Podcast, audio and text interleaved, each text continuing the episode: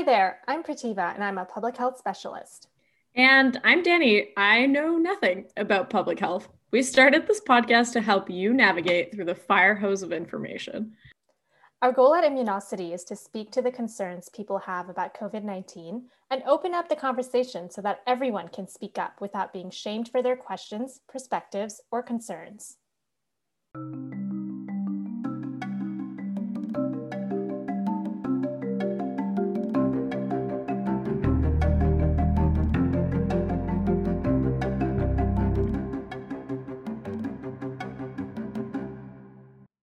Everyone. Welcome to another episode of Immunosity.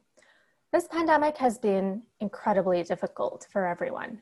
And given that we've mostly put our focus on the physical manifestations of SARS CoV 2, the mental health aspect of this pandemic has been considered to be a pandemic all on its own, an invisible one. Joining us today to discuss mental health in the era of COVID is Tony Kostecki. Tony is a PhD student in clinical psychology at Texas A&M Welcome, Tony. We're so thrilled to have you. Oh, thank you both for having me so much. I'm thrilled to be here.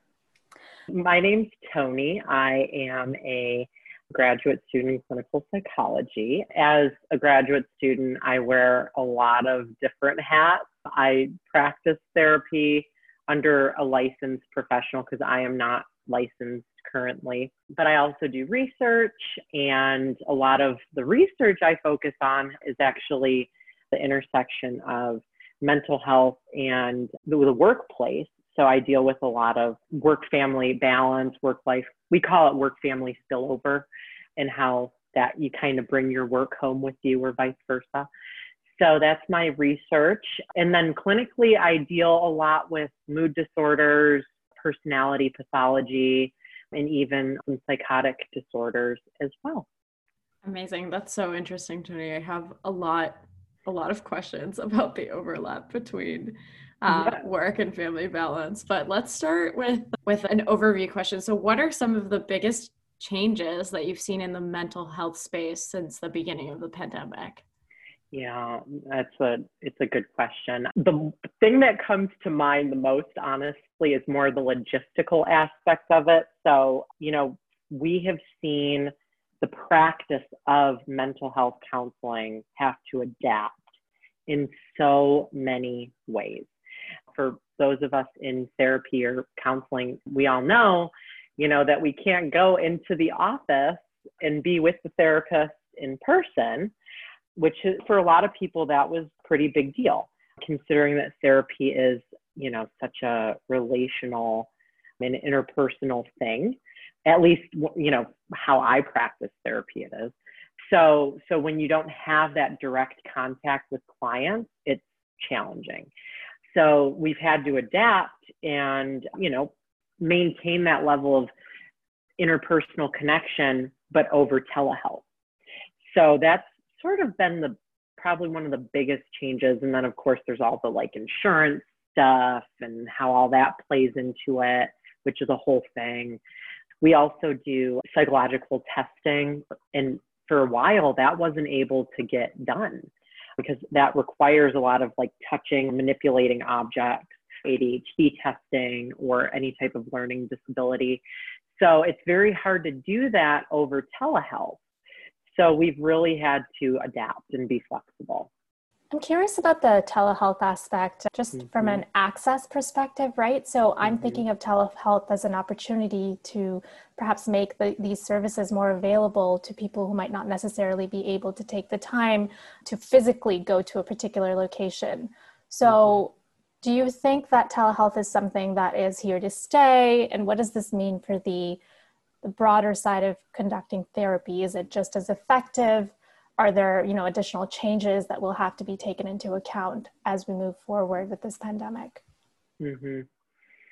oh i think it's definitely here to stay. I think it should stay. I mean i think like you said it has allowed you know we think of the silver linings of this pandemic what have we learned? What can we you know see as sort of okay well we gained this. This is a success. Telehealth and, and the the successful and appropriate usage of it has definitely been a huge gain for the clinical community, not just for psychology and mental health, but for just medical in general.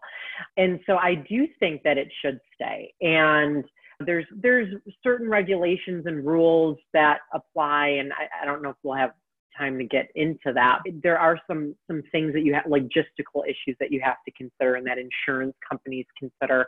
But when it can be done successfully and appropriately, it's very very useful. If your therapist is, you know, trained in it, it really shouldn't feel entirely different than going into an office and having therapy with your therapist in person. Now again, there's some some things there, but but for the most part, it's it's still meant to be pretty similar. And again, it's it's it's easily accessible if you have Wi-Fi and you know decent internet, which not everybody does, but there have been in certain communities, especially nearby where I am, there are centers that have been sort of you know erected so people can go to these centers and that are not far from their homes and they can have their sessions in private rooms you know, and there's better internet and connectivity there. What have you seen change for patients, what they're going through with mental health? You know, the one thing that just is so omnipotent currently is this isolation aspect of it, right? And especially as we're getting around the holidays and we're social creatures, you know, being sort of sequestered into your home or wherever you are can be pretty taxing. So I think that a lot of just the isolate what what that isolation brings can be just upsetting. The other thing I wanted to say with that too is that you know beyond COVID, this the last several months we've seen so much sort of collective trauma and in the past when that's happened, you know, it's we we have the opportunity to come together and sort of heal and process together, right? But right now we we've been limited in our ability to do that. So so we are isolated to stay safe, but at the same time, that isolation does bring some additional mental health challenges. People are anxious People are nervous about contracting the virus, about giving it to somebody else. People feel depressed. You know, they might feel that their days are more monotonous because they're just working from home or whatever. It's difficult to plan getaways and fun things because there's restrictions. So people feel like there may be nothing to necessarily look forward to or nothing to kind of break up their their working life, I guess. And then of course with being in the winter months, I always tell people seasonal affective disorder is a real thing. And being trapped inside or, you know, having to stay inside if it's cold out, that can be, you know, pretty upsetting for people. Exacerbate your feelings of SAD, seasonal affective disorder, or just if you have depression, it might exacerbate that a little bit. People get Zoom fatigue those are some of the ones that kind of come to the top of my mind. I don't know if you had any sort of questions or thoughts about that because that's sort of what I've observed. I'm wondering, Tony, how that intersects with your with your research work, especially mm-hmm. if you're looking at, for example, the shift to virtual workspaces mm-hmm. definitely mm-hmm. complicates the relationship that people have with that work life balance. Mm-hmm. Are you mm-hmm. noticing that people are finding it more challenging to set boundaries now that they're working remotely? yes, including myself. It's so I haven't. I have. There's no project that I have actively going on right now. Unfortunately, that's looking at COVID-related work-life balance issues. But I've definitely sort of thought of things. And I would, and things have been published and articles have sort of come out recently that suggests, yeah, I mean, now that we're existing in one environment, home, there's no getting in the car and going to the office or whatever. We're, it's all happening in our house or wherever we are we're at. And so again, there's that monotony of it, number one. But number two, like you said, the boundaries, it's like, okay, well, how, where can I find work life balance if I'm working and I'm bringing work into home. So it's super important based on some of the research I've done in other work life balance aspects to to make sure you have to be very intentional about setting your own boundaries with that. So you know don't bring your work into your bedroom. Keep it at the desk or in the office or your kitchen table wherever it is that you do work. You know i i keep certain doors in my house shut. That way it's like okay well that door that room is sh- shut right now because i'm out here working right? So we have to be really intentional about creating these phys- physical but also like mental boundaries too that you know during work time we're here in this room and that room's for relaxation and you know for you know sort of just de de-stressing of, from the day right actually that's really interesting because i another question that we wanted to ask you is about some of the coping strategies that you mm-hmm. found mm-hmm. the most helpful or that from the research are are being shown to be the most helpful yeah, I think is on everybody's mind right now. The thing that I cannot emphasize enough is to be active. You know, people, especially again with the winter months, you know, are not getting as much activity, physical activity. And I mean, yeah, we talk about mental health, but physical activity is so important to mental health. And when you're active, you know, whether it's doing some toe touches or I have impromptu dance parties, I will get up and I will just, you know, dance around. Whatever you need to do to get moving, you have to do it because you get that endorphin boost, which actually Im- boosts your mood. Research shows that. So, finding safe ways to stay active cannot be more important right now. Your diet and sleep hygiene are also two very important things. One thing that I always emphasize with sleep, because a lot of people, you know, do this where they'll bring their laptop into bed or they'll bring their, you know, files or their, you know, whatever into bed. I would strongly recommend not doing that because not only, again, are you violating that boundary, but you're also and it's also kind of unsanitary if, if we really think about it but you're but you're just bringing that world into where you need to be relaxing and where you need to be decompressing. And you'd be surprised that when you do that it, it, you're sending like sort of some messaging to your your brain and to to you that well this space isn't you know sort of my space. This is this is for work. This is anything goes in this space in the, in bed my bedroom or in my bed even. So you can't send that message. You're, you, the message that you should be sending is this is my space for me. Work does not belong here right? So making sure again setting the boundaries being intentional maintaining the structure in your day is also very important. So, still keeping some type of routine. And then just breathing and checking into your breath of like, how am I breathing right now? Like, where is my breath? We don't realize that so much of the time when we're breathing, we're breathing so high up in our chest, it's very shallow. And that tends to just kind of feed into the anxiety loop, right? it makes the anxiety worse. So just checking in to be like, where is my breath right now? And and being more intentional about breathing a little bit deeper and taking some deep breaths and just letting out any tension, any stress that you have, just kind of exhaling it. That helps me slow down. It helps my clients slow down and just become a little bit more grounded too.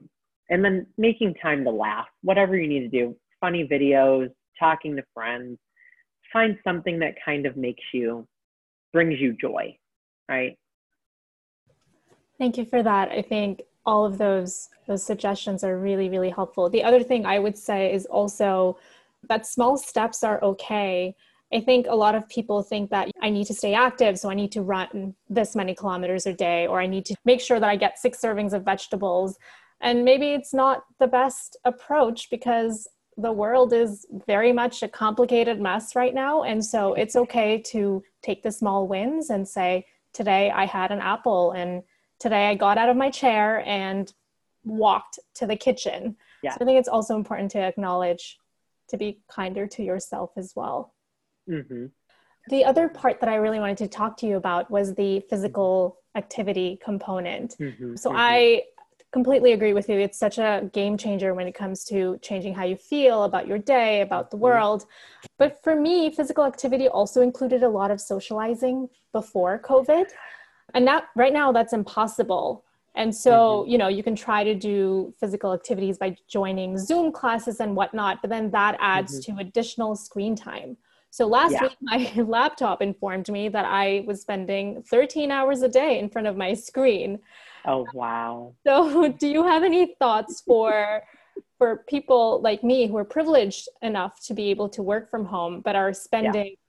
All of their times in front of the screens because socializing doing work watching movies everything is in front of a screen nowadays mm-hmm. Mm-hmm. That's no, that's a good point. I mean, I I get those notifications on my phone too, and I'm just like, well, thanks for telling me. You know, it's like, geez. No, I, I yeah, I think that for me, I set those boundaries. I mean, the la- the laptop stays at my at my little desk that I have here, and I'm very intentional about getting up and you know plugging in some music, you know, and just you know walking out to the mailbox, taking the long route to the mailbox or again, having the little dance parties. It may seem silly, but get away from the screen, just kind of come into your into your little zone and and take some time. If if music isn't a thing for you, I always tell people to go on mindful walks where they try to find I'd call it the five senses activity. So you go through all of your five senses, touch, sight, smell, etc. And as you're walking, you you tune in to okay, what am I smelling right now? What am I seeing right now? What am I feeling right now? As you're walking, and just make it into a little game and see how it sort of changes. And you don't have to go outside and do it. You could it could be as you're going up and down your stairs or as you're walking to the kitchen or you know just something to to keep your mind stimulated as you're sort of engaging in that way. I think that answered your question, but I'm but please tell me if if it didn't. no, I love the idea of mindful walks and anything to get out of screen time. I had an additional question about the boundaries that you were speaking of earlier.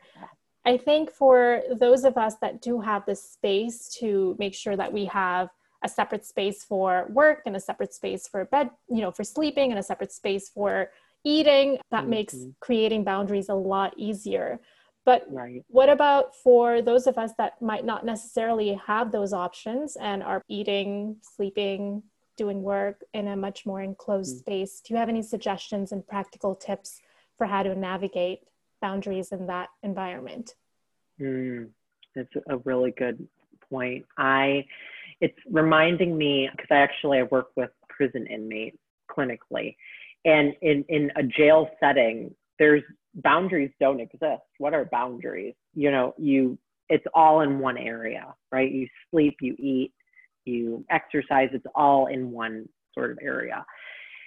And it's it's really hard when I'm working with my clients because you know you again you're how how do you you can't go into a different room and one thing that i tell them it's it's almost not even so much about the physical aspect of it as much as it is about the intentionality. So when you tell yourself, I'm going to lie in my bed to take a mind break, a brain break, and just shut out the world. I, I, am not, I don't have the laptop in bed. I don't have, I'm not bringing my phone in here. I don't have, you know, my laptop in here. I'm going in here for me. I'm doing this for me because right now in this moment, I deserve that. Right. And so it's about the intentionality of you doing whatever it is that you need to do for you, putting that sort of mental, emotional boundary up. Because, yeah, physically it, it may not be possible necessarily, but if you set your intention, then it will feel a whole lot different, I bet. That's really good advice. I so just pivoting a little bit away from the boundaries yeah. and more towards the response to this whole crisis. Mm-hmm. How do you think that government agencies are doing at playing the balance between keeping people safe from COVID and that physical aspect and the mental health risk aspect? Yeah, that's a tough, that's a really tough question. I think some agencies and governances are doing better than others. You know, obviously, right now, you know, desperate times call for desperate measures. And I, I, hate using the word desperate. I think I'd prefer to use the word unconventional. Unconventional times call for unconventional measures. And we've seen state and local governances having to really step up and doing some things that a lot of people don't agree with, you know, especially in my home state of Michigan. I don't live there currently, but I'm from Detroit and, you know, big place in my heart. A lot of people have been really struggling with sort of a lot of the restrictions that have happened and they find them unfair they find them too restrictive but you know i always tell people and even as i see clients here and just interact with other people. A lot of people you know in texas where i am now are you know finding the the the few restrictions that we do have pretty annoying. And you know one thing that i remind people is anytime right now, because we're in such unconventional times, you always have to assess sort of the risk. If you do something, would you be putting yourself at risk and other people at risk? And when I ask that question, people are like, you know, I re- really never thought of that, right? What what risk am I potentially putting myself in or others in? And so framing it like that to really just help people accept that state and local governances are sort of doing all that they can, you know, to to keep people safe. And in many cases, it's up to us to just accept that. Not suggesting to be complicit, but to accept that if things do seem too restrictive, there was a chain of decision making that you know led to that, and that included a risk assessment. So if, if the risk was deemed to be high, then that's why these measures are in place. And it's important that we really accept them and make the, the, the best of them that we can.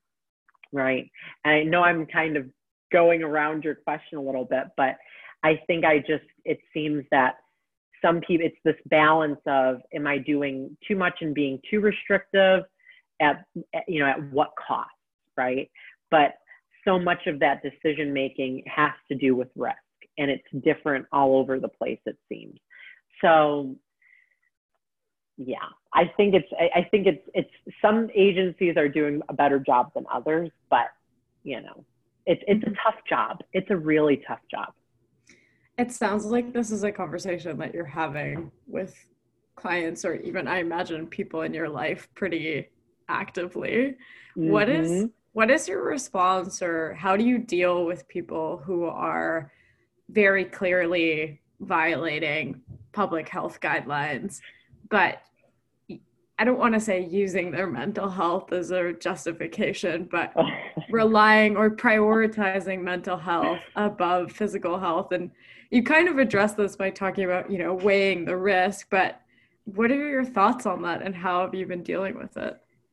You know, I it's it is it is something that comes up a lot with clients actually.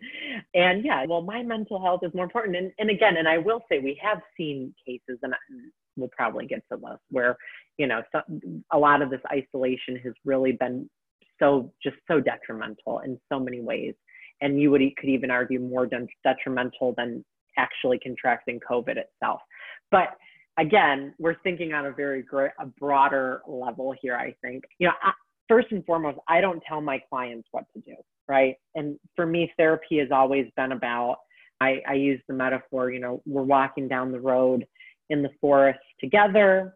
You're leading me down the path, but I'm going to hold the light for you.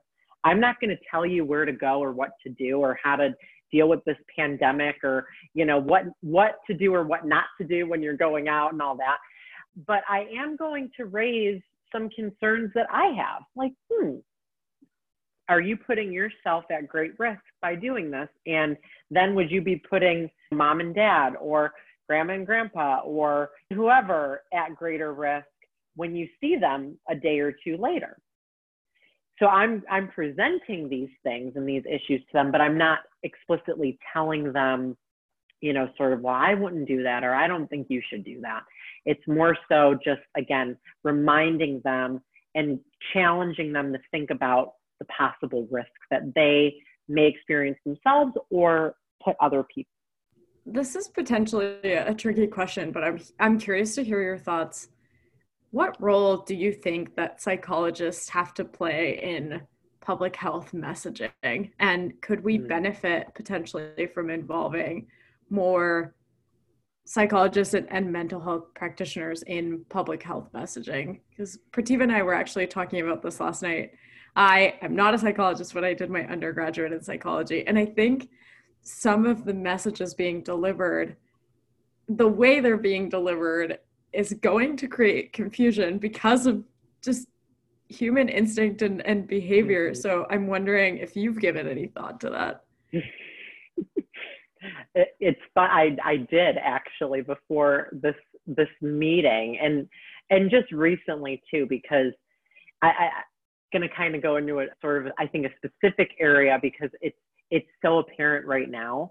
You know, there's so many people, especially with this vaccine, on the horizon. There's groups of people, specifically in the Black community, who feel really unsafe about getting the vaccine, right? With good reason because you know there's there's just been this history of i see this you know with the health officials who again are mostly white if we're going to be real um, telling these people oh it's safe it's safe. You know you got to get this vaccine to stay healthy and to stay safe and all this stuff. It's like this white guy telling me to do this is literally what exactly what i was told not to listen to because of the history in this community right? And so with psychologists specifically, we're trained, first of all, to listen, but also to understand and be em- empathetic. Empathy is sort of like a common factor across all modalities of therapy. You have to you have to be able to put yourself in the shoes of other people, right? You have to you have to empathize. And specifically in this situation, you have to understand that black individuals there's there's so much collective trauma that has happened to this community for so long. Of course, they're not going to want to take this vaccine, you know? And so, by these people getting on these platforms and telling them that they should be doing this for, you know, their good and the greater good of everybody else, that's not working. There's mixed messaging. And I think there's just sort of this lack of empathy and understanding.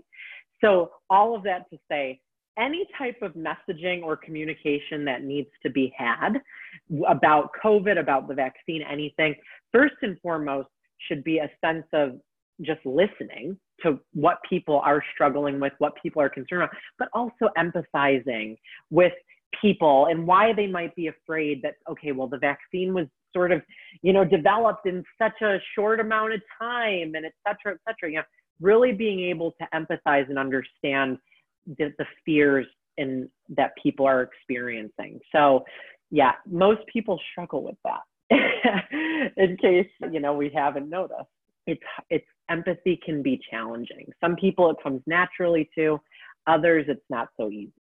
I just wanted to briefly follow up on that, thinking about the racial inequalities and the way that science has treated minority mm-hmm. groups historically. Completely understandable why there are so many more concerns among this group. And yet, these groups are the ones that are the most affected because of yeah. COVID. They are at the front yeah. line, they are our essential workers, they are out there. So it's even more vital that we get messaging right and that we build trust because it's so important to protect them. They are the ones mm-hmm. most at risk. So, any additional thoughts on? I mean, messaging is something that we talk about a lot in public health and something that Danny and I have talked about extensively. And the reason yeah. behind us wanting to do this, mm-hmm. there's just so many mixed messaging. Academia and public health as a whole sometimes tends to be quite siloed. So, any suggestions or thoughts for how we can do this better? Yeah, and, and kind of also with back to Danny's point and just how can like how can we learn from psychologists? And I, I i think the biggest thing is to just you know if you if you've never really if you don't really know what empathy is and you're in that sort of that sort of stage or in that in that you know in that position of power and you have a platform i think you should definitely you know really just learn how can i be empathetic? And there is such a thing as empathy training because i feel like when you have that empathy truly and authentically your communication is so different. And i just think the, the message that you it just feels more genuine it feels more authentic. I see it with like with clients. Clients can detect people not just clients anybody can detect if you're coming from a place of sort of true and authentic understanding you know that that's conveyed that's felt. But if you're just if it's empty and you're just saying it that's felt too right? And it doesn't help anything. I completely agree with you. And I think that's something that a lot of scientists struggle with, not the empathy part, but the messaging part. Because if you're relying on statistics and numbers, mm-hmm. how can you mix empathy while also being neutral, right? Part of doing good research is doing it in a neutral, non biased way. So I think asking scientists to switch hats from being this researcher to then learning how to speak to people it's it's a lot but it's necessary and as this pandemic mm-hmm. has shown us if we don't learn how to do it then the consequences are really severe absolutely absolutely I'd like to pivot a little bit our conversation and, and talk about risk. So, we've talked about mm-hmm. risk when it comes to physical risk. You know, if you're an essential worker, you're at higher risk. But are there specific populations that you've seen over the course of this pandemic who are more at risk for experiencing mental health challenges. Mm-hmm. Well, and again, I'm, I'm gonna I'm gonna talk a little bit specifically about the Black community because they that community has I mean that community is all often goes through a lot of trauma, right? And it's it's it's incredibly unfortunate, but even during this pandemic, we've seen so much trauma in the Black community. The the the murders of, you know, unarmed Black individuals, right? In literally a span of what, three, four months. And, you know, and, and by designated peacekeepers. I mean, in the midst of this pandemic. And so not only are is this community dealing with again being you know more heavily affected by the pandemic, but then you've got this these other factors that are happening and that are affecting this community. And, and again, as I mentioned earlier, there's with after George Floyd, for example, there wasn't that that that that chance or uh, not chance, but there wasn't as much opportunity for the community and for allies of the community to be getting together to collectively cope and heal with that you know, we saw the marches, which were great. But like even then, when you're doing these marches, you're still concerned about the about the, you know, the pandemic. Not to mention, I'm just going to point this out as well. Many Black individuals caught more flack. Well, you know, if they're so at risk for the pandemic, why are they going out and marching? Or why are they, which, and as we know that that's, you know, again, just more sort of racist and, and biased messaging because we we know why this community should be should be doing that right but they shouldn't be they shouldn't be admonished or punished for that anyways so not only was that is it a physical risk with, within this community but it's also been just this emotional and just mental turmoil that these individuals have had to deal with. So I just, I really wanted to highlight that because it's so important and it's absolutely heartbreaking. So, I mean, I, and, you know, just, it's so important for allies and for, you know, people of majority groups to really stand in solidarity with their Black siblings, brothers and sisters, because it's that this community has been just so affected in so many ways. The other thing, though, you know, I do a lot of the research I do actually deals with LGBT. I should say LGB and then TGNC, so lesbian, gay, bisexual, and then transgender, non-conforming communities, and then sort of how they deal with the work-life balance. But you know, right now with the holidays, especially, but also with being having to stay put in one space. There, the spaces that these individuals may be in are are unsafe ment- mentally emotionally maybe they're on a they're not affirming environments or they're just unsupportive environments so when you're stuck in that type of environment as a lesbian gay bisexual transgender you know queer individual that's incredibly taxing so again not only are you you're trying to protect yourself from this virus but you're also in some ways putting yourself at some higher risk of mental and emotional abuse. Other people people who experience domestic violence that's been a huge thing. We've seen a huge surge in domestic abuse cases. And i can't emphasize enough how important it is for individuals who are experiencing that, whether it's physical and, of course, mental and emotional, to make sure that they know about their local resources. The other thing I wanted to point out is people who have opioid abuse issues. This has been another huge thing. And as we know, before the pandemic even started, we had another health crisis happening, the opioid uh, crisis.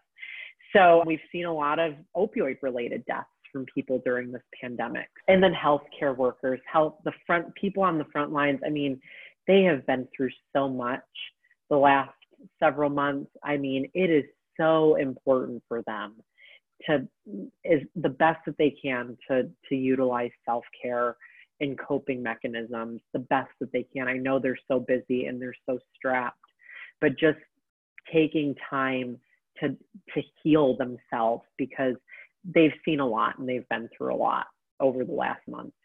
I agree. There's only so much resilience, I think, um, that we can expect people to have, particularly yeah. because this pandemic has lasted for so long and will last for a couple mo- months longer, if mm-hmm. not more. I had a couple of comments on some of the things that you said. One was about the African American community. So there was mm-hmm. a, a, study that came out where they looked to see if there was increased transmission after the marches. And the study mm-hmm. indicated that there was no increased transmission. Right. And so right. I think this is not me encouraging people to congregate or go, you know, in large crowds.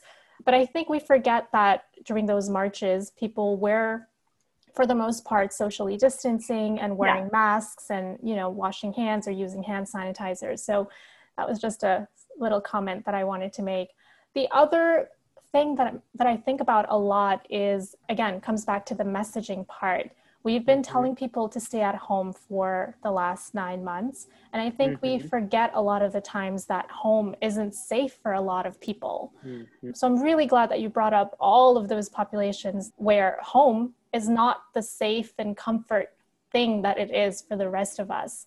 So it is it is really important to think about our messaging i think as public health experts when we're thinking about how can we navigate the next couple of months of this pandemic how can we be more inclusive in our messaging as well? Mm-hmm. that is so important. And again it starts with empathy making sure that people actually are aware that yeah for for you know a, a queer identifying individual you know at home and and you know it's not is not safe and is not cozy necessarily yeah i think i really appreciate that tony and i think you're right in saying that i feel that many people in public health government and frankly everywhere else could benefit mm-hmm. from empathy mm-hmm. training to just mm-hmm. be able mm-hmm. to put themselves in the shoes of people that they might not know or interact with. I'm wondering what your thoughts are, particularly around, well, for everyone, but particularly around these populations. Do you mm-hmm. think that coming out of the pandemic, there will be lasting consequences on mental health? And if so, what are your thoughts on what some of these will be? Yeah, that's a good question. I I just want to, I mean, first and foremost, say I wholeheartedly believe that you know in i wholeheartedly believe in recovery and that you know time heals wounds right? And this is a wound this is a, a huge again collective trauma that we're experiencing. And i have no doubt that we will be able to to move on and heal from it. These groups specifically again it's you know it's in many ways, you know, we, we can't always expect these groups to have so much resiliency because they they're they've been through so much over time. But I will say, you know, the Black community is such a strong community. The LGBT queer communities, such strong communities. I have no doubt in my mind that they're going to come out of this and they're just going to be stronger and brighter than ever. I, again, we shouldn't. So the world should not be putting these communities through so much. I mean, that's you know that's a whole other thing. But I have so much faith in these communities and I mean, it's it's just it's it's. I have a lot of faith in them, and I think that they will be able to heal, and and I I know the world will be able to heal too, and I think it starts with just acceptance that right now we are in this predicament, this very scary, unconventional. I like that word, unconventional time, and we have to accept that this is happening and that it's real. And there are people out there who don't accept that and the more you fight it, the more you fight that acceptance. We call it in therapy, it's called radical acceptance. That's a specific thing within a specific type of therapy, but I love radical acceptance. Totally and radically accepting reality. And you just, you have to, because that's, it's reality. You have to accept reality. And when you fight that, it makes your life so much more difficult, right? And if you if you continuously fight it then yeah you're you're probably going to come out of this not having you're you might probably would, would have lost friends will have lost you know family members either physically because they died from covid or they're just you know they just don't appreciate your lack of understanding. So I, I do think that there are some people who who really struggling who are really struggling to accept this reality we're in right now and they probably will not do fare so well in this in this new world. Again it is a changing and evolving world that again is will probably be changed for a long time because of this pandemic. And fighting it will only exacerbate any mental health issues that you have right?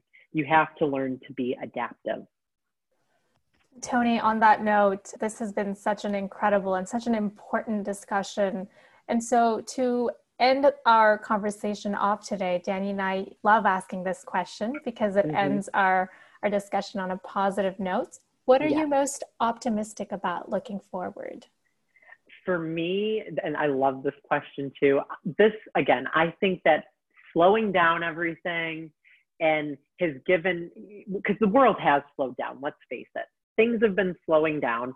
And I think it's given people a chance to look at the world differently, to look at themselves differently, to look at their lives differently. And I know for me personally, it's been, and not everybody's been able to, you know, do this because there are people who are, you know, have not been able to slow down so much. But I think for a lot of people, being able to just become more reflective and introspective when this ends I think we're going to be able to look at each other, everybody will look at each other in a way with more understanding, more compassion.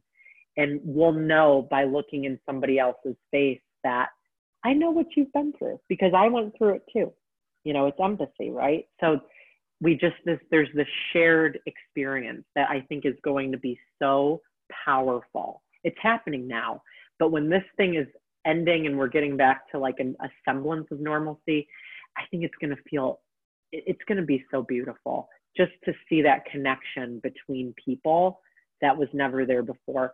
And not to mention, I think this has given a lot of people, a lot of artists and people who create art more chance and more opportunity to like create, just create. It's been, it's just been a very like creative time, I think, for so many people. So I'm excited to see what kinds of art and music and all of that will come out from this too, because I know there's going to be a lot.